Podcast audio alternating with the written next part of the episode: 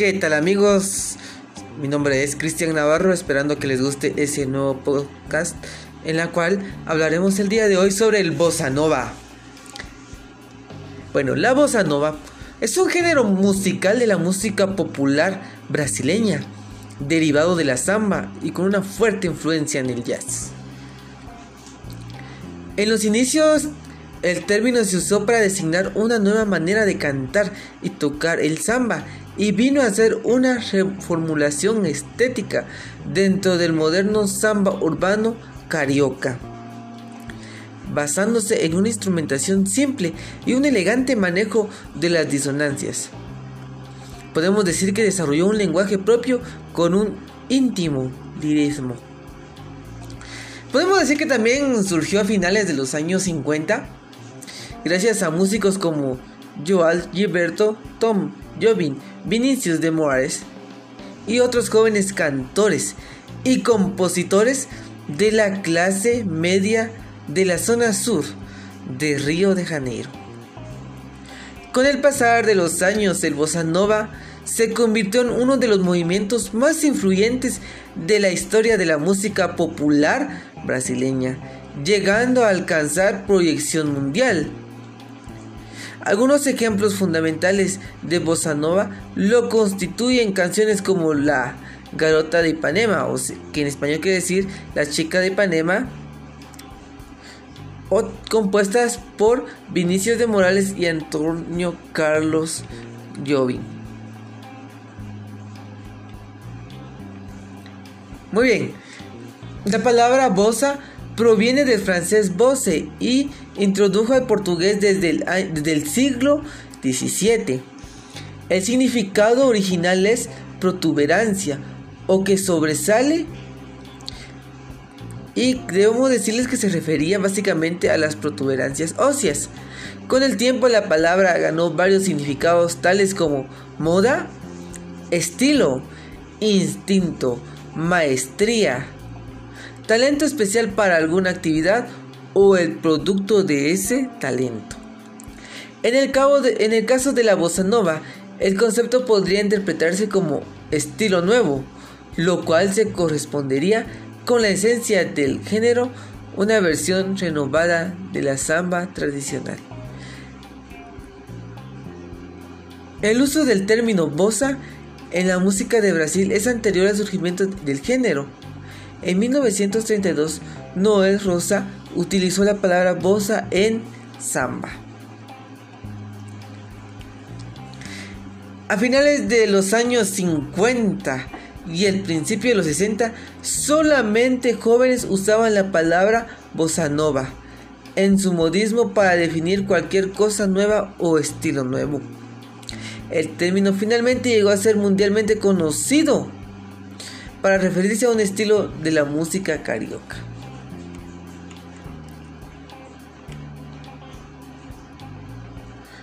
Muy bien, ¿qué instrumentos se utilizan en este género? En la bossa nova se utiliza normalmente la guitarra acústica con cuerdas de nylon y se ejecuta con los dedos, es decir, sin púa. En su forma más pura basta con la guitarra sin acompañamiento y la melodía cantada, como puede escucharse en numerosas interpretaciones de Joao Gilberto. Incluso en los arreglos de más envergadura que se hacían para los grandes grupos. Casi siempre una guitarra lleva el ritmo principal. Aunque no sea tan importante como la guitarra, el piano es otro de los instrumentos que normalmente se utiliza en la bossa nova. Jobim escribió e interpretó en la mayor parte de sus grabaciones el piano ha servido también como fuente estilístico de bossa nova y entre el jazz. Los tambores y la percusión no se consideran una parte esencial de la instrumentación en la bossa nova.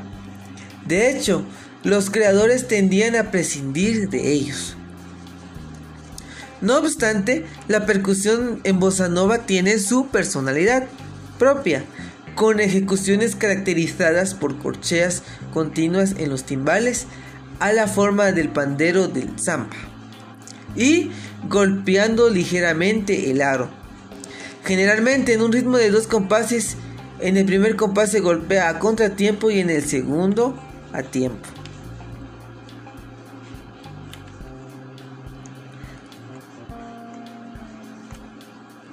Muy bien. Voy a hablar un poquito sobre el origen. El origen, eh, podemos decir que la bossa nova es un subgénero entre la samba y el jazz. Constituye junto al jazz afro-cubano una de las dos principales del jazz latino. La bossa nova es reconocido por su importancia dentro de la historia de la música popular brasileña Recogió los rasgos del samba callejero, estridente y carnavalesco, pero suavizado y refinado para ser llevado a espacios más reducidos y de tranquilidad.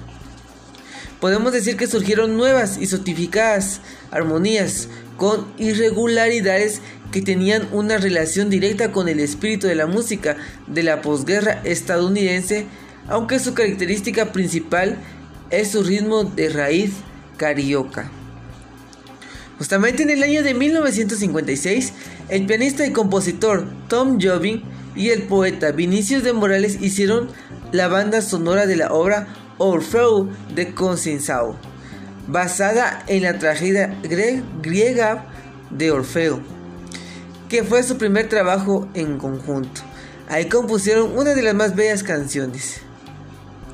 Se todos fuesen iguales a vos en la que se comienzan a vislumbrar los elementos melódicos, rítmicos y armónicos de la bossa nova. Durante el año siguiente, en el año de 1957, el género fue impulsado por un grupo de estudiantes y músicos de la clase media, que se reunían en apartamentos de la zona sur de Río de Janeiro, en la avenida Atlántica, en el barrio de Copacabana e Ipanema, situados junto a la playa. En estos frecuentes, los músicos se reunían para oír y hacer música. Entre los participantes estaban nuevos compositores como Billy Blanco, Carlos Lira, Roberto Menescal y Sergio Ricardo. Poco más tarde el grupo fue aumentando con Chico Feitosa, Yao Gilberto, Luis Carlos Viñas y Ronaldo Boscoli, entre otros. En mayo de 1958 el guitarrista John Gilberto, considerado el papa del movimiento del bossa nova, participó en el álbum Cañao do Amor de Maíz, dedicado exclusivamente a las canciones de la intérprete dupla Tom Vinicius e interpretado por el cantante fluminense Elizabeth Cardoso. De acuerdo con el escritor Rudy Castro, en su chenga de Saudade de 1990, este LP no, obtuvo más que todo un éxito inmediato en su lanzamiento, pero se puede considerar uno de los inicios de la bossa nova, no solo por presentar algunas de las más clásicas composiciones del género, sino también por la célebre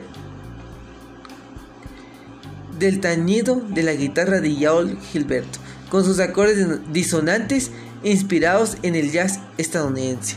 Desde ya me alegro de haberles grabado este podcast, espero que sea de muy buena información para alguna de sus investigaciones. Desde ya, pasen un buen día y saludos a todos.